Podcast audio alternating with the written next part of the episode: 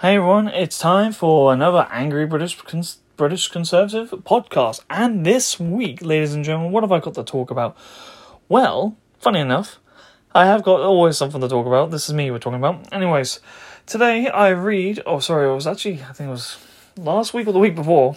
You remember, I read this and I saved it and I remembered was I wanted to do it today, but I forgot about it the whole week and I wanted to do it now. But now I'm doing it and I have remembered.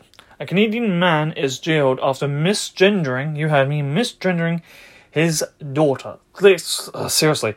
A father has been arrested for misgendering his own 14 year old child by calling his, sorry, her, his daughter and referring to her with the profound pronouns she and her. Honestly, I'm, I don't know about you, but I'm getting sick to death of all this transgender rubbish. Okay, let's settle this right here, right now. And this is even my biblical views coming through. This is just clear common sense, okay? There's two genders and that's it. Man and woman, that's it. The rest are simply mental disorders. I don't know where we got this in our head, where we had to change parts and change who we are and everything else. If you are born a woman, you are born a woman. If you're born a man, you're born a man. It is that simple.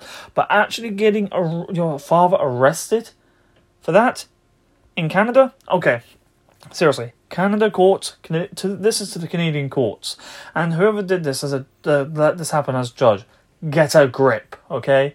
Get a grip. Anyways, that's my thoughts on this one. I'll see you all again. Bye. Oh, and one more thing. What does everyone think of my cover? You know, the front cover of this podcast. I thought I'll change it up a bit, you know, make it different. Alright, bye guys.